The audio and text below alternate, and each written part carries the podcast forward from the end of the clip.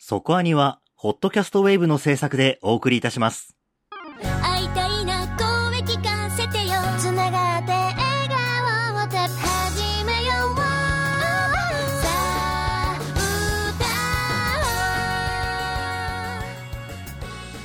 ディープじゃなくそこそこアニメを語るラジオそこアニそこアニさあ12月になったということで、はい。はいえー今月のこの後の特集予定をまとめて発表しておこうかと思いますああ、はい。聞いといた方がいいでしょそうですね。はい準備もしなきゃ。ということで、12月17日は？薬屋の独り言を特集いたします。はいえーまあやろうやろうという話をしていましたので、まあ、ここでうんやろうかそうですね。はいはい。人気なタイトルだとも思いますので、楽しみです。はい、そして12月24日クリスマスイブは久しぶりのテーマ特集となります、クリスマスにプレゼントしたい今年のアニメです。まあ、クリスマススペシャルということで、えーこちらの方は豪華ゲストアニメ評論家の藤津亮太さんをお迎えしてお送りするテーマ特集となっております、すごく楽しそう。えーこの回は藤津さんと那瀬と私うん。3人で2作品ずつおー。アニ今年のアニメを誰にプレゼントしたいかうん。っていうことでお話しす。る回になってます、はい、まあクリスマスらしくていいんじゃないかっていうことでね。そして大晦日12月31日を劇場版スパイファミリーコードホワイトを特集いたします。はいこのためにテレビシリーズも予習終わってます。あ、バッチリですね。です。ははい。い、劇場版はまあオリジナルなのであまり予習できてない方もサクッと見れるのではないかなスと、パイファミリーがどういう物語かさえ知っておけば見れるんじゃないかと思います。年末におすすめな感じや予告を見てるとひしひしと伝わってきますねはい、こちらも楽しみです、はい、そして2024年最初の特集1月7日は。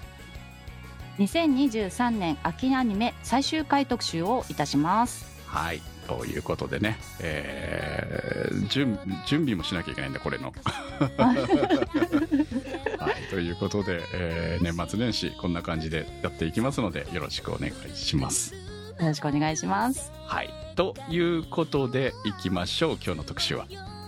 青春豚野郎はランドセルガールの夢を見ない特集です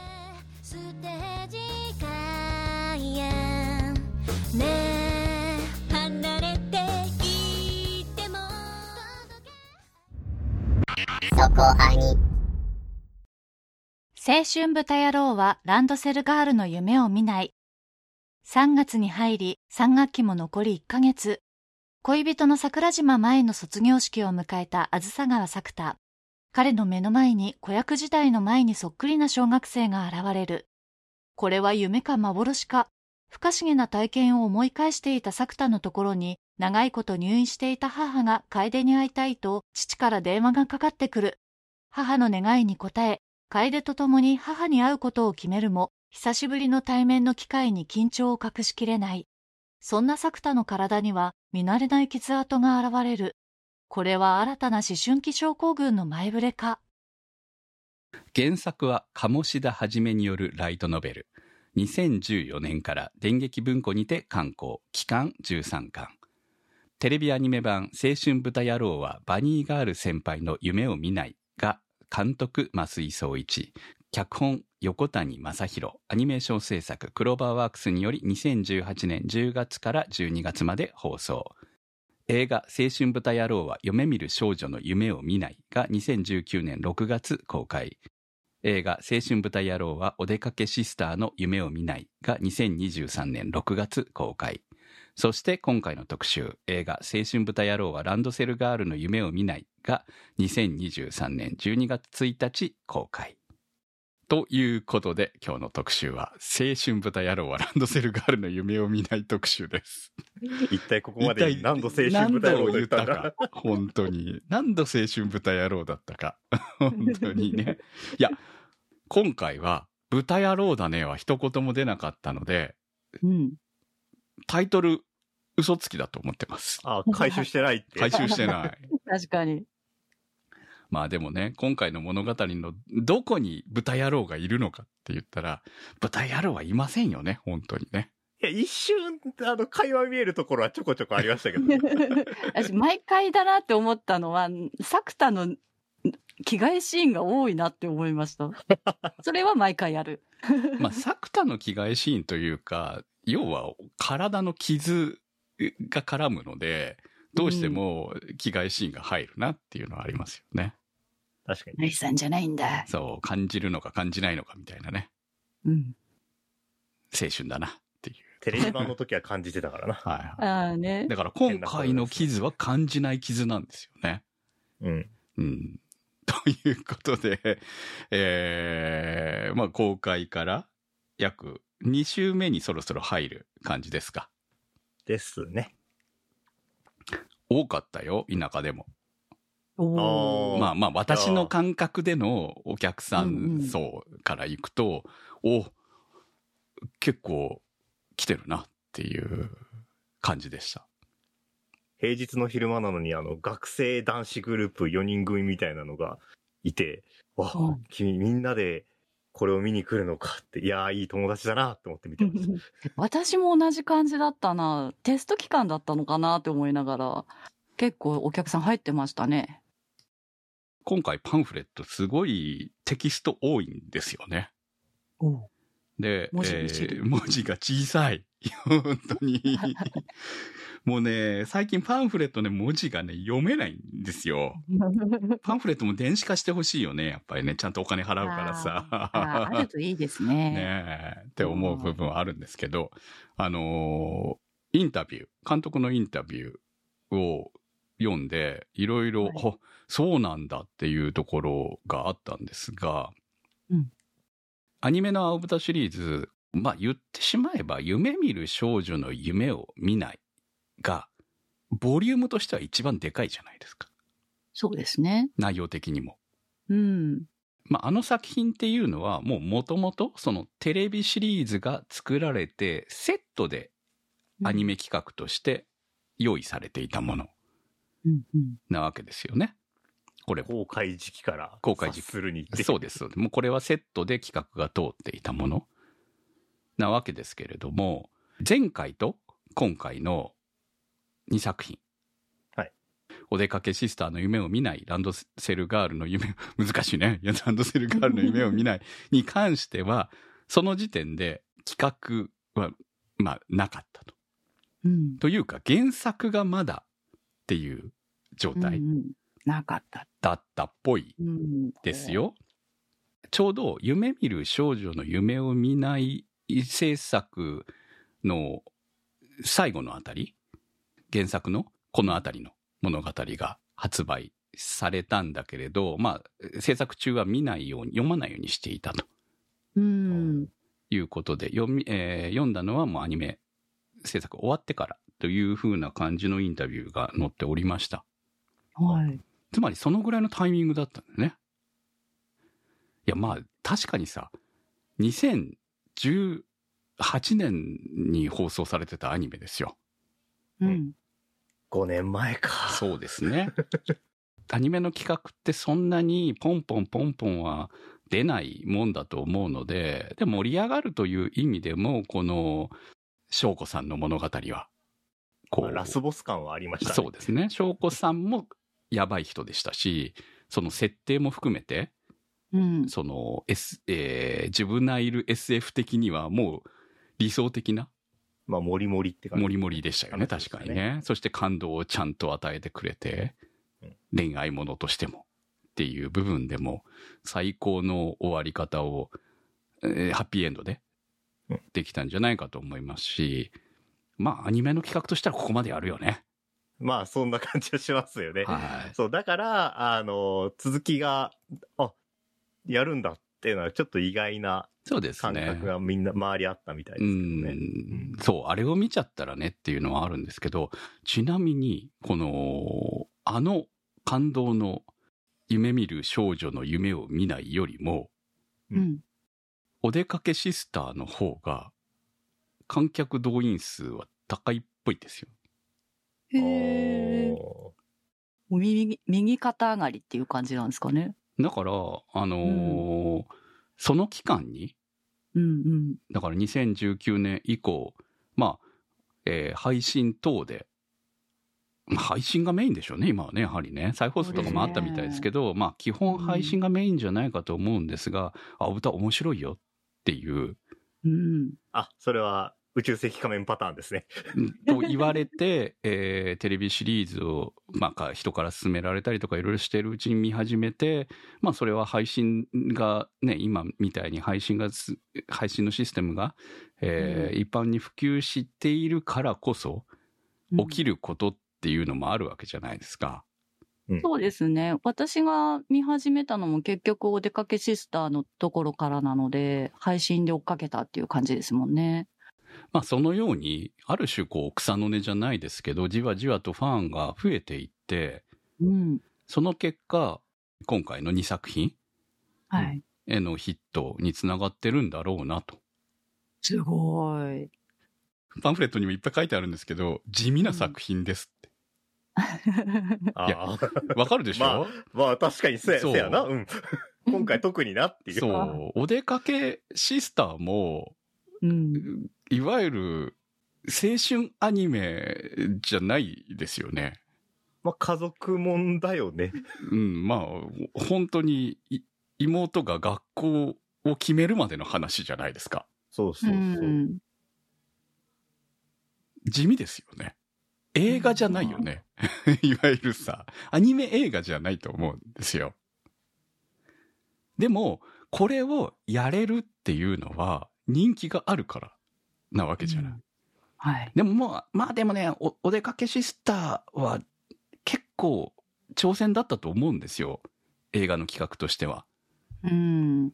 これを映画でやって当たるかって言ったら、結構ね、だってそれまで見てないと単体では、まあ単体でも見れるかもとか言うけど、それは完全に続きもそうなんですよ。嘘だと思うんですよね。ちょっと期間空いてるし。そう。う。うん。ファンがね、どこまでついてきているのかっていうものも含めて、いや、だからそれがこんなにプラスに作用した状態で、えーえーお出かけシスターが公開され、そして今回のランドセルガールにつながって物語が、まあ、高校生編が終わると。そして大学生編の予告があるっていうのは、もうこれは一番いいパターンですよね。成功のアニメとしては。うん。うん。だからどの段階で大学生編まで、ま、やるっていう話が出たのかは知りませんけれども、そこは書いてないかな？うん。うんっていう感じではありますが、そう。いやー、このスタッフで作れてよかったなと思いますね、やっぱりね。まあ原作の良さももちろんあるんでしょうけれど、アニメだから、多分アニメをやってなかったら多分ここの作品に触れることは私はなかったと思うので、うん。私も、それでみんなファンの方の熱も冷めないっていうのはすごいやっぱりいい作品なんだなってね、思いました。うんこの作品って、あの、夢見る少女の夢を見ない以降って、結構短期間じゃないですか。やっと卒業ですよね。舞さんが。っていうところまで、結構あの、日付を刻みながら描いてありますよね。うん。それをこれだけ、あの、時間を空けてうん。描けるっていうのはすごいなと思いまして。見てる人たちからすれば、あの、まあ、見ている人たちも、当時、リアルタイムで見てた人たちっていうのは時間が空くわけじゃないですか。うん。ははいいはい。で、アニメ制作的にも時間が空くわけでしょ。まあ、今回はあの2作多分同時に作ってると思いますけど、映画はね、順番に作ってるはずなんで。でも、やはり、その数年空いた上で、でも全く同じものなわけじゃないですか。うん。時間はそのまま進んでる。まあ演者も含めて。それがね、できているっていうのもまあ素晴らしいし、うん。何も変わってないじゃない？彼らは。うん。アニメの中の。っていうまあのも、、このアニメのストーリーによる変化しかないですよね。そうなんですよね。そう。演じてる人たちもね、変わらな、変わらず、その役をやれているっていうところも含めて。いや、恵まれてるなと本当思います。はい。えー今回もコメントいただいてます。ミーシェルさんからのコメントです。とうとう高校生編の完結までたどり着いて感無量です。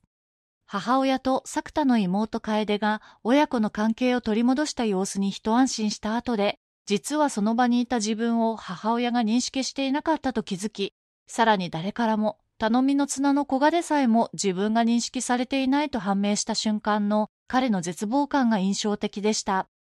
誰からも見えていない時の作田の行動の中で、テレビシリーズオープニングのベンチに座っている作田の1カットが使用されていて、ここにつなげたか、となんだか感動してしまいました。母親が自分を認識できていないことを悲しんだり、ラストに母から作田に大好きと伝えられて涙する彼は、しっかりしているように見えてたけれども、やっぱりちゃんと高校生なんだなぁと感じました。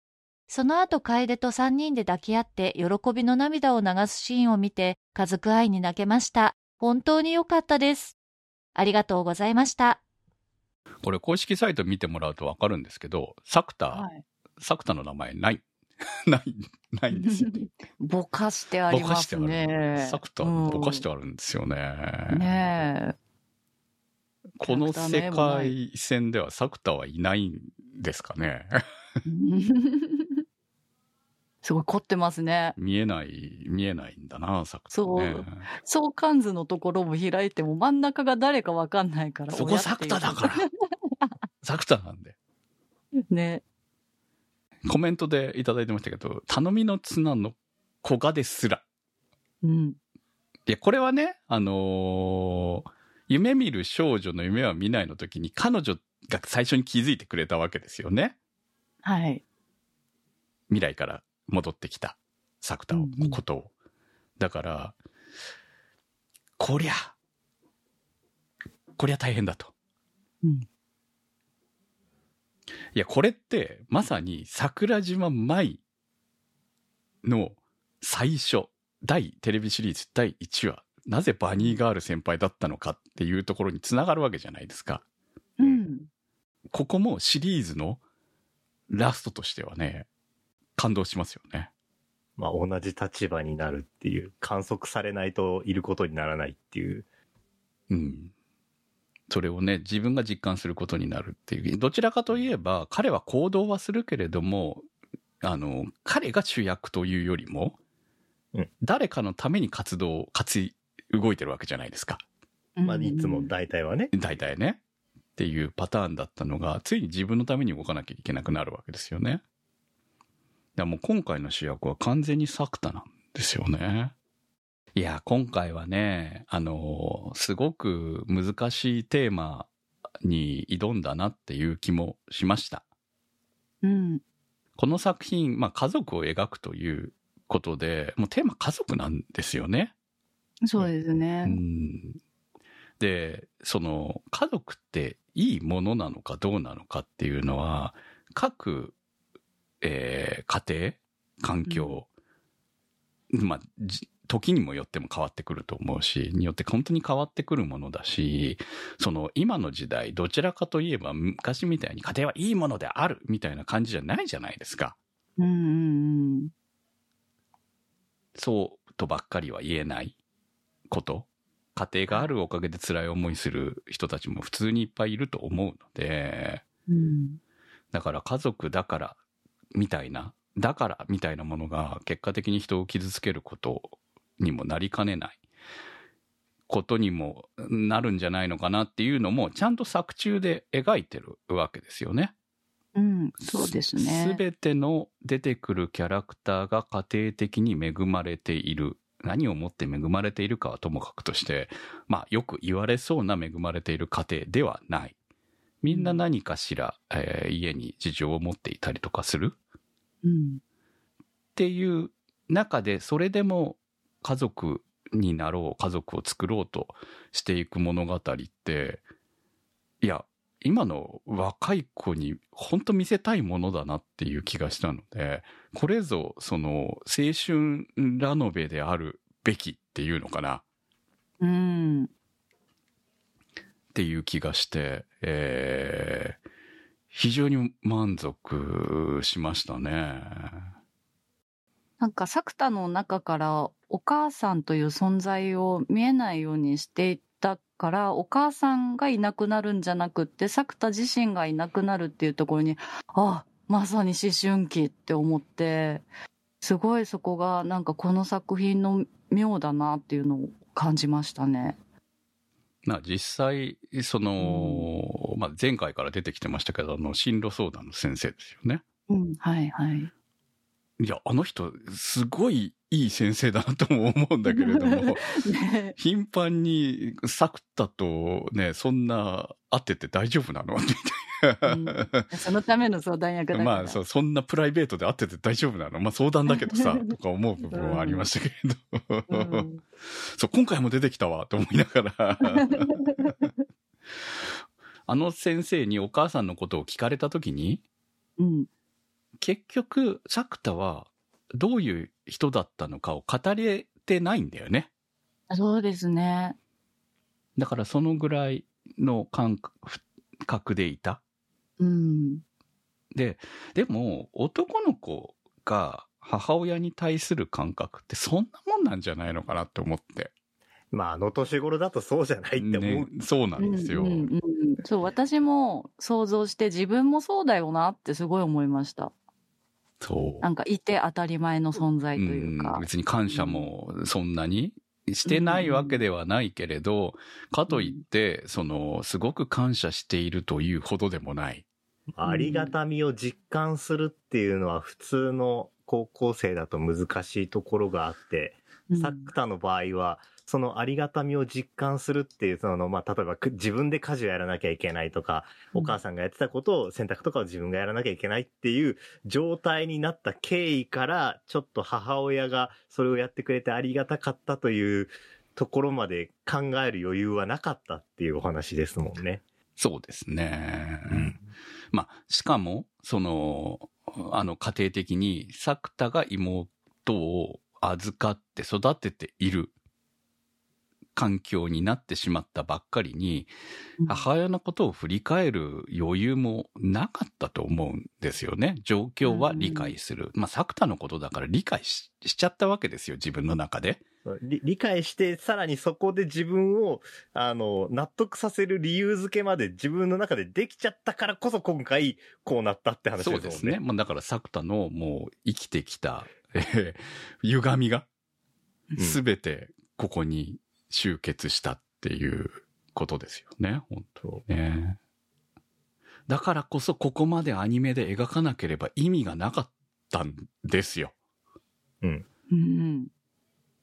や、だからそれをちゃんと、こうね、あそこで、えー、翔子さんの話で、激しい物語として、いい話としてハッピーエンドで終わった。というところにせず、そこからずっと気になっていた部分、これはまだ解決していないよね、を解決させた2作品だったなと思いますね。大宮ランナーズハイさんからの投稿です。テレビアニメシリーズと牧野原翔子さんのエピソードを見事に着地させた夢見る少女の夢を見ないで号泣。アニメ作品としては一区切りと思っていましたので、お出かけシスター、ランドセルガールの連続公開を意外に思いつつも喜んだ青豚ファンです。今回も極めて地味なエピソードですが、鑑賞した回はほぼ満席。みんな青豚が好きなんだなと嬉しくなりました。通常のラノベなら当たり前の親不在も、親が思春期症候群を抱える楓のことを作田に丸投げしていた問題は、見る側にはわだかまりとして残っていました。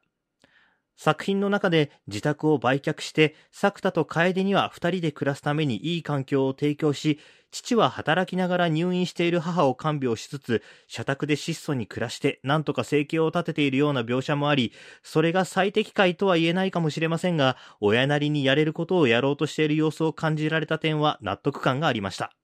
個人的には元の世界ではコーヒーを飲んでいるリオが平行世界ではエスプレッソを飲むなど微妙に違う人格でも変わらず作田の最大の理解者としてやり取りするシーンが好きですね。大学生編のアニメ化も楽しみです。ありがとうございました。すごいですね。ほぼ満席っていうのもね。ね、うん、すごい。いいことです。うんうん。いいことだと思うの。やっぱり、その、それが次へのさ、ね、次に作ることにつながるわけなんで、アニメってやっぱりね、売れるのも大事なんで、うん超大事です。そう、商アニメ売、もゲームも。商売ですからね、やっぱりねね。そう。金にならなきゃ続かないんだ。続かないんですよ。だから、結果的にみんなが応援してくれた結果が次につながってるわけじゃないですか。いい循環ですよね。時間をねう、んかけて、開けてでも新作が作られる、企画が立つっていうのは、まあ、結果的にはみんなが見た、お金を落とした結果ですから、そして、えーまあもちろんね、原作の面白さというものもあるとは思うんですけれども、でも、その、今回の2作品みたいに地味な話です。作ってる人たちがみんな地味って言ってるんだから。まあ、俺も最初見た感想は、ああ、この母親エピソードを映画館でやるんだっていう。OVA とかじゃないんだ、みたいな。ね OVA ってもう古いけど。まあ、感覚的にはテレビワンクール分ぐらいなのかなって感じはあるんですよ。その、この2作品合わせたら。うんぐらいそれぐらいなんかできそう。いや、まあ、濃密だったからな。そう75分、嘘だろ、みたいな。そうですね。まあ、比較的短めの2本なんですけれども、まあ、それでも、あのーこれ、ん視聴者側的にテレビが正しいのかどうなのかはわからないけど、私は劇場で見てよかったなって思う、思いました。ん。うん。あの、劇場だからこそ楽しめる環境なわけじゃないですか、やはり。集中してね。集中してねっていう部分もあるし、その大きな画面でとか、いい音響でとかそういうのも当然ありますけど、やはり劇場の良さとテレビの良さは違うわけじゃない。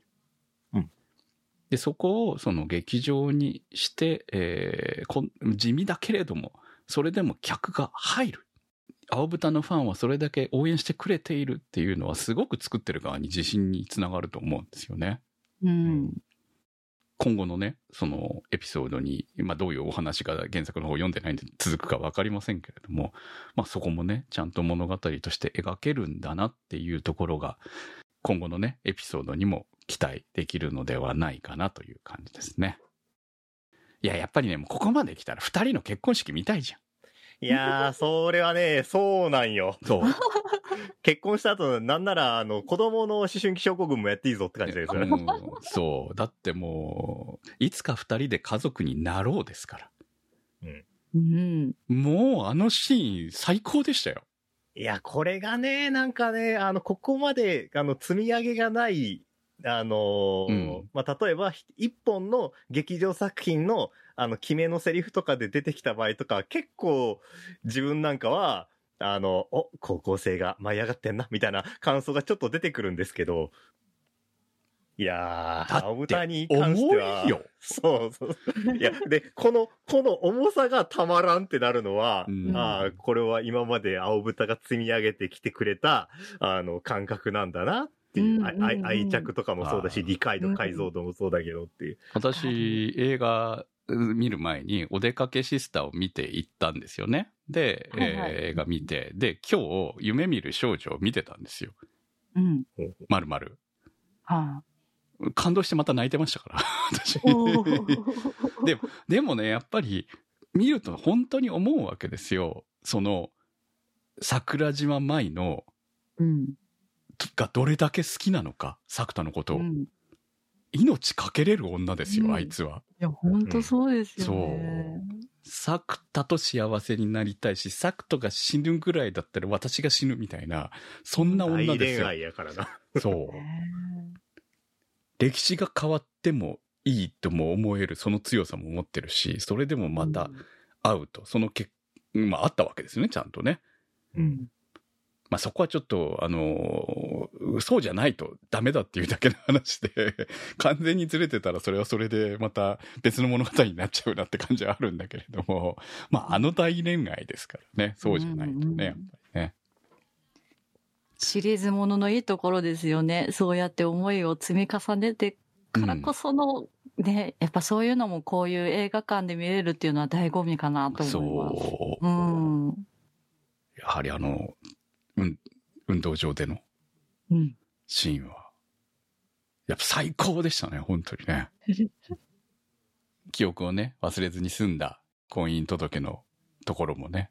いや、可愛いやりとりじゃないですか、もう本当にね。うんお守りにして渡しといてよかったよね、本当にね。そう、最初はね、あまたイチャイチャしてみたいな感じで軽く見てたんだけど、あれがそんな深い意味を持つなんてと思って、すごいやられましたね、あそこ。うん、だって忘れた可能性があるわけですからね、十分ね。ねそう。激ヤマエピソードでもうちょっとさすがにわ 笑ってしまいましたけど、いいんですよ、そのぐらいあっても。イチャイチャしてるラブラブが過ぎるもうなね、もう1時間ずっとイチャイチャしてるのが見たいぐらいなんいです、や、私それはね、確かにそうなんですよ。うんあの、もしかしたら今回は自分に刺さらないかもしれないみたいなうん不安は初めての話なんで、いつもあるんですけど、うんでも、まあ、作田と舞の、あの、イチャイチャが見れたら多分それで満足して帰ってくるんだろうなっていうので、見に行くってのも多分にあるので。はい。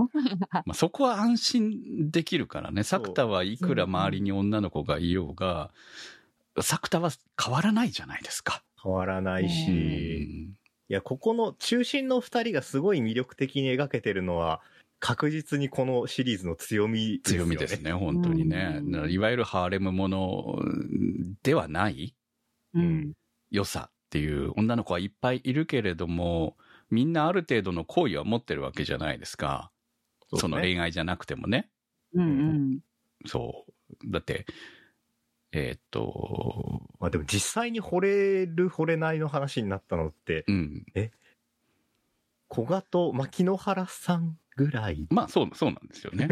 リオもなんかね、あの、あの、リオは別の方が好きだからね、友達の方が好きなんで、そういいんですけど、でもリオも十分怪しいよね、あの感覚は、感じはね。怪しいか。そう、怪しいというか。まあとてもとても仲のいい友達。そうそうそううんあー本当にねそうね恋愛とは違うんだけど、同志みたいな感じですからね、あの二人はね。うんそう。あの関係もすごく好きではあるんですが。いろんな魅力的なヒロインが毎回毎回増えたり、ね、あの、深掘りがあったりとかしてた中で今回はお母さんだったので私はびっくりしました。うん。ランドセルガールだからてっきり いやー桜島麻衣の話かと思ってそう言思うったらじゃん、だって。思った。全然違うやんけ。あいつ桜島麻衣でもないぞ、あいつないそうそうそう いや、私ね、あのーそれはね、いにしえのオタクと言われるんでしょうけれども、あれ見たときに、読みながら途中で、これ、ビューティフルドリーマーだなって思いましたから、うるせえやつらね、の劇場はいはいはい。はいえ、えらい、えらい可愛らしくなりましたね。そうそう、あのー、無邪気ですね。はいはい。あと、ラムの声で喋っていた白い服の少女がまさにこんなキャラクターなのかなと思いました。本当、えーやられましたよ。そうだった。実際確かに言ってましたもんね、僕らも。あの、お父さん、あれはちょっとどうな先のって前回の時にね、言ってたんですようんうん。本当に。そのうん、親を出さないっていうのは、もうラノベで本当によくある親不在問題ね。らえー海外出張？海外出張に行ってたりとか、そうなんか何らかの事情で親が不在になるっていうのは、まあラノベあるあるなんですけど、でもそうではんなく、親はいるけれども、結構ね、その重いうん状況で親がいないっていう、どういうことだったのかな。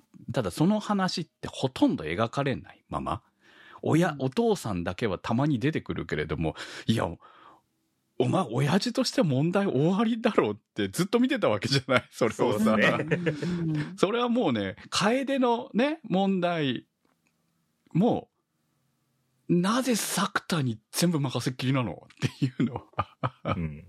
たまに来るけれど、たまに話は聞きに来るけれど、いや、進路にしても何にしても、何でも作田が教えなきゃいけないのかっていう、ちょっとあまりにも無責任じゃないの？っていうのを、うんまあ、それを今回回収した。ということでいいんでしょうね。ね。いや、テレビシリーズの時でもお父さんと会ったりしてる時とかに、あれなんですよね。あの、なんか久しぶりみたいな、うん。最近どうみたいなセリフがあるから、本当にここはやりとりが、うち最初からなかったんだなっていう。うん。だから、どのぐらいそこの問題が大きいのかというのを、いわゆるラノベあるあるなのか、えー現実として物語として描くための伏線だったのかっていうのが、まあ見てるだけじゃわからないじゃないですか。うん。うん今までね。んそう。で、やっぱり僕らは、あの、外から見てて、あの、親ポジションのキャラクターには親を期待してしまってたじゃないですか。はいはい。そうですね。父親に対しても。うんうん。でも、この作品は、でも、親も親で人間で、あの、親も親になりたい。親がやれないとか、そういう状況や心境があるんだよっていうところまで、あの、踏み込んで、今回の話だったので、ここまでやられると、うん、なるほどって。かなりその、まあ納納得得をさせられるっていうので、うん、だからね、お父さんがいい親、お父さんだったのかっていう部分に対しては、ちょっとやっぱり疑問点は持ちますよ。うん。楓のね、愛情はあるんだろうそうそうそう。楓のお父さんとして、まあ、さ、うん、だから楓と作田のお父さんとしてこれで正しいのかは正直わからないけれども、わからないっていうのかな、やっぱりもう一歩踏み出せたら本当は良かったよねって思うけれど、うんお父さんもまあ理想ではないよね。そうそうそう。お父さんも人であるっていう、あのお母さんの状況を考えたらお母さんのことで手一杯だった。うんあの家絡みの問題も、その、なんで結構いいとこにあの二人は住んでるんだろうとか疑問点はあっただわけですよね。うん。その、作田たちね。割といいマンション住んでた今みたいいとマンション住んでたじゃないですか。学校の近くのねっていうのもあって、うなぜ彼らは、えーこういう、まあね、普通のラノベならあるあるだったけれども、お金も、両親金持ちなの？みたいなさ、うん。感じだったのが、まあ、今回、そのお父さんが住んでいるところ、うん。まあ、お母さんがい今こうねえっ、と一時退院してきて一緒にいてっていうところでも決してそのやっぱりその対比はすごくよく見せてたじゃないですか。片方はマンションであって片方は本当アパートみたいな感じである、まあテレビはでかかったけどね。うん。そう。っていうそういう違いがちゃんとあってああなるまあだからその今回ね大宮さんも言ってたみたいになるほどなと。うん思わせた部分。言葉では言わないけれど。っていう映像で見せた部分で、ああまあなるほど。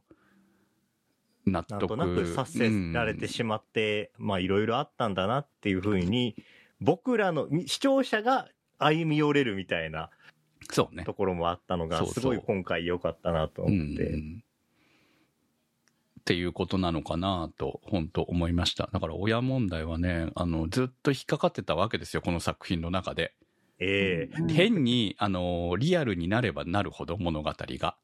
はい。まあ、SF 的な要素、まあもうね、思春期症候群という、まあ、とんでもネタをやっている以上、まあ、そこに、あの、リアルさを求める必要はないとは思うんですけど、彼らがあまりにも、えー人として魅力的に見えるから、出演している子たちがね、見えるからこそ、そこの中に出てくる、その親、大人の問題っていうところはどうしても、舞さんのお母さんだって、わざわざね、あいいやつだったじゃないですか。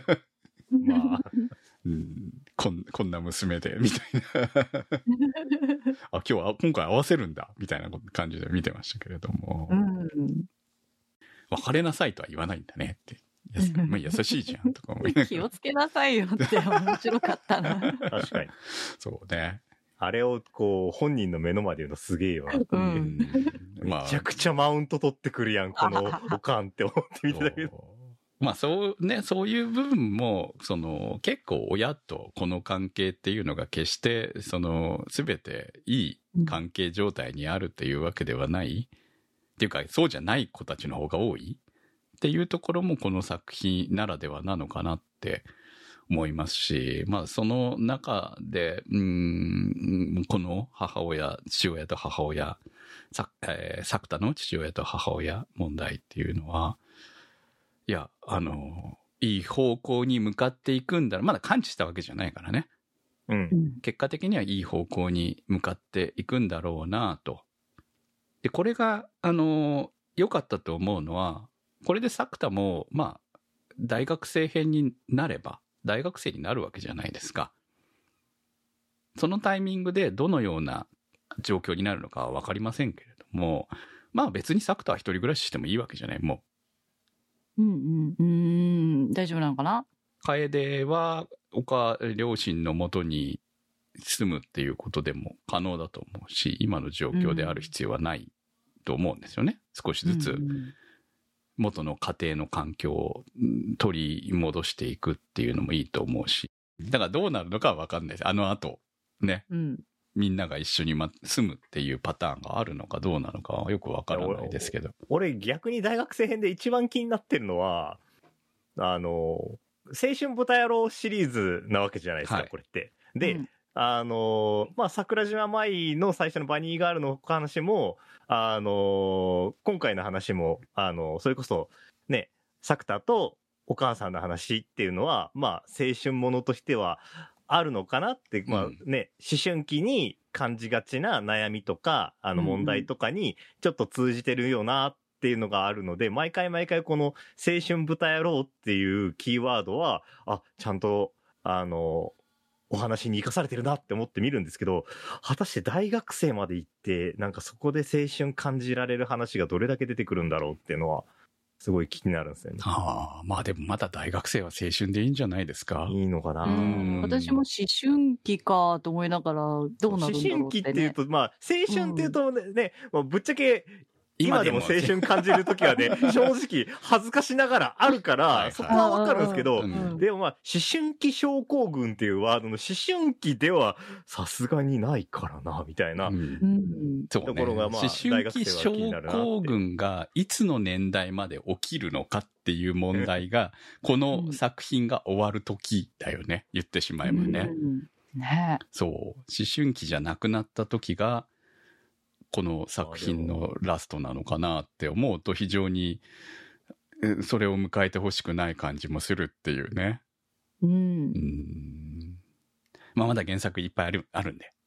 そうですね。はいで結構、あの、月とか日付とかも丁寧に書かれてるから、長々とは続くのではないかなっていう期待はありますからね。そうですね。し、うんでも、こう、思春期症候群を迎えないでも物語は描けるぐらいに充実してるよね。そうですね。そう、充実してるんだけど、やっぱり物語的には思春期症候群が起きて何かが解決するみたいな物語の作りですからね、これはね。ね希望で言えば別に全然もうあの旅行に行くだけ帰ってくるだけの話を作っていただいて結構ですみたいなそう、ぐらいの愛着はもうあるので。そうなんです。しょうんうんうこちゃんのね、沖縄に遊びに行くとかでも全然そんな、そんな1時間で全然いいんですよって感じ。うん。見たい見たい。うんいや、えー、ちょっと話を戻しますけれども、あのー理想世界があったじゃないですか。ランドセルガールに連れて行かれた世界ですよ。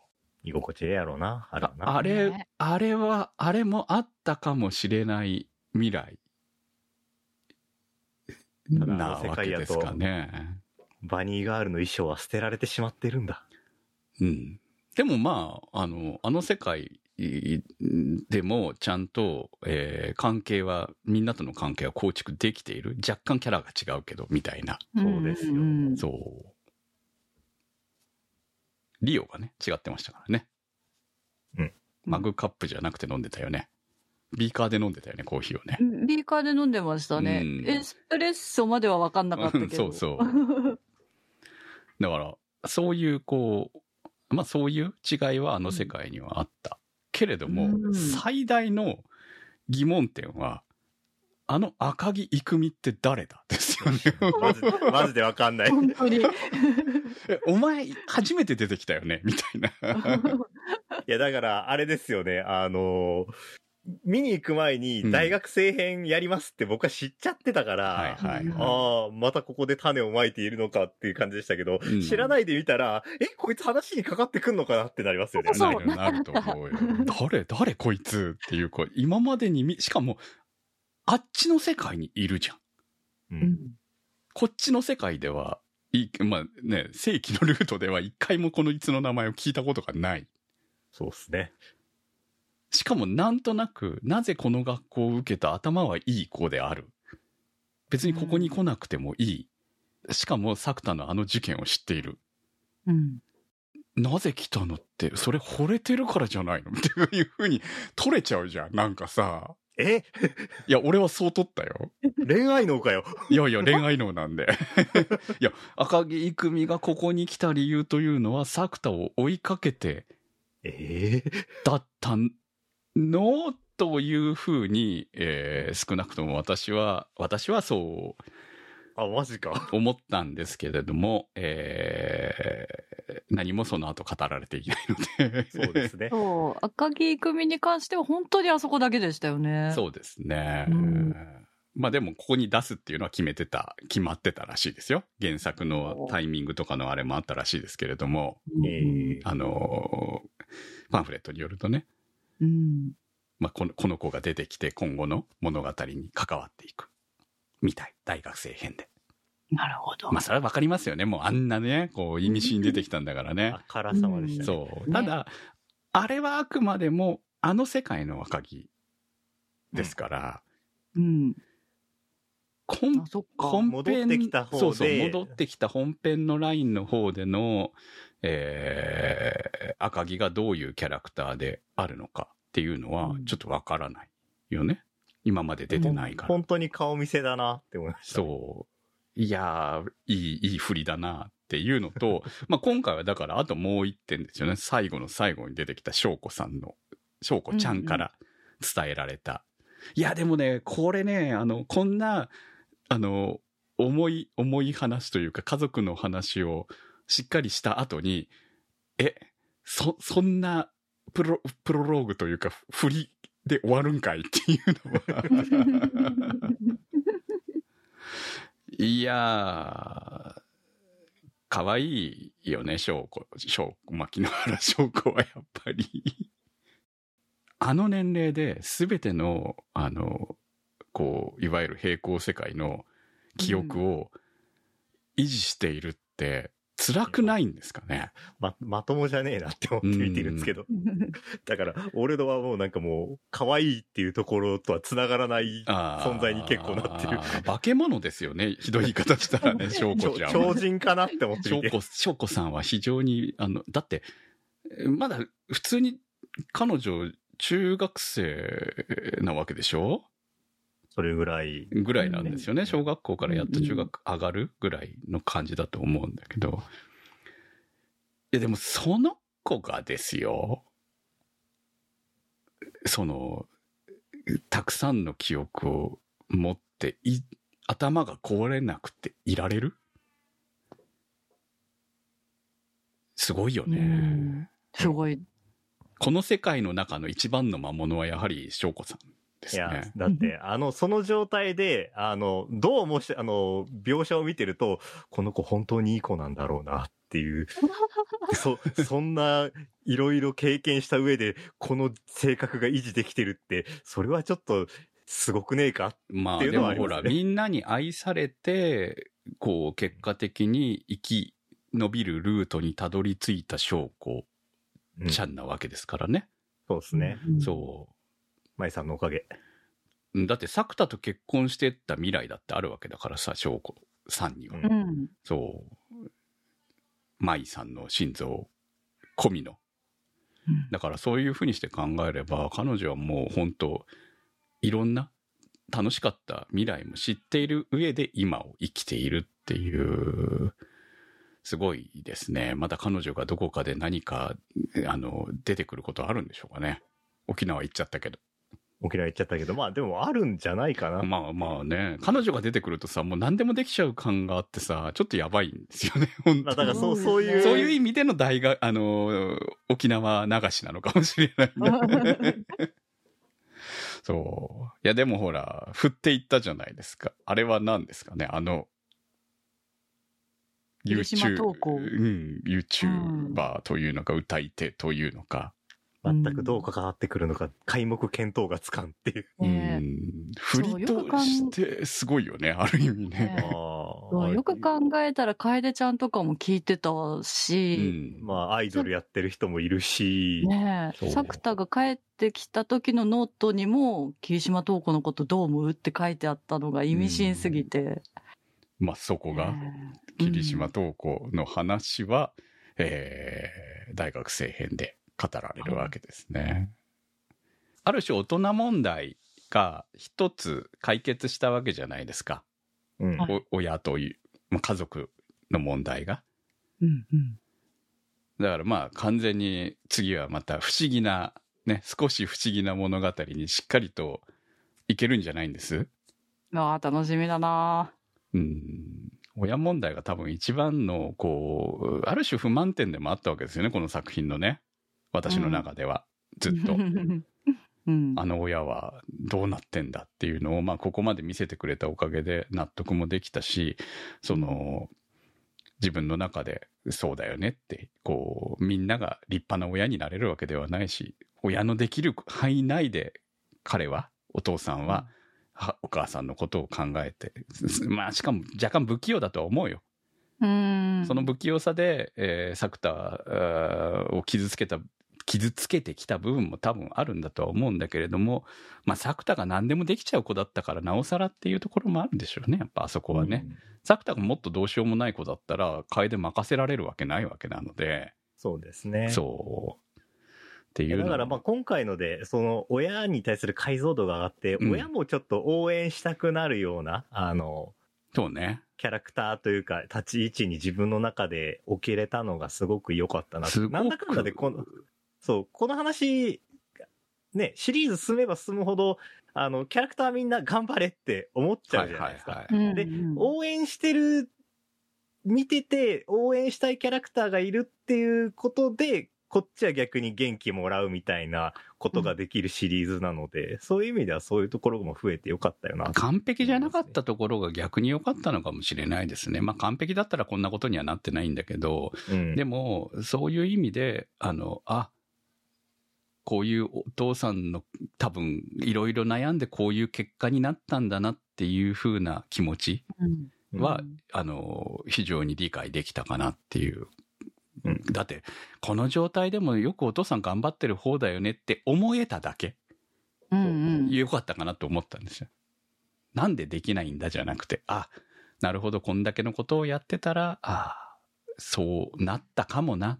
自分がその状況で、どれだけできただろうと思ったら、うんいや、お、おは、は、お母親のことで、もうむ、大変だったと思うんですよね、本当にね。子供のことまで手が回らない。うんう。ん。手のひら返させてくれたのは本当に良かったなってうう。はい。まあ、本当にそういう物語だったなと思います。はい。非常に高校生編としていい締めをしてくれたし、いやー、本当に桜島舞と作田は幸せだなっていうのが非常によく分かってきたので、今回もいい、いい、いいラブラブっぷりを見せつけて栄養補給になりましたね。はい、なりました。はい。大学生も編も非常に楽しみにしたいと思います。今日の特集は。青春豚野郎はランドセルガールの夢を見ない特集でした。そこアニそこアニサポーターズ募集。そこアニの運営を応援していただくサポーター制度そこアニサポーターズ。1週間1ヶ月のチケット制で応援していただいた方のお名前を番組内でご紹介いたします。好きな作品の特集に合わせてのスポット応援も大歓迎。チケットはそこアニ公式サイトからご購入いただけます。サポーターの皆様には毎週特典音声そこアニサイド B をプレゼント。まだ見ぬ世界笑顔涙思いをすべて込めた胸躍るストーリーね今聞かせてお送りしてまいりましたそこありです。はい。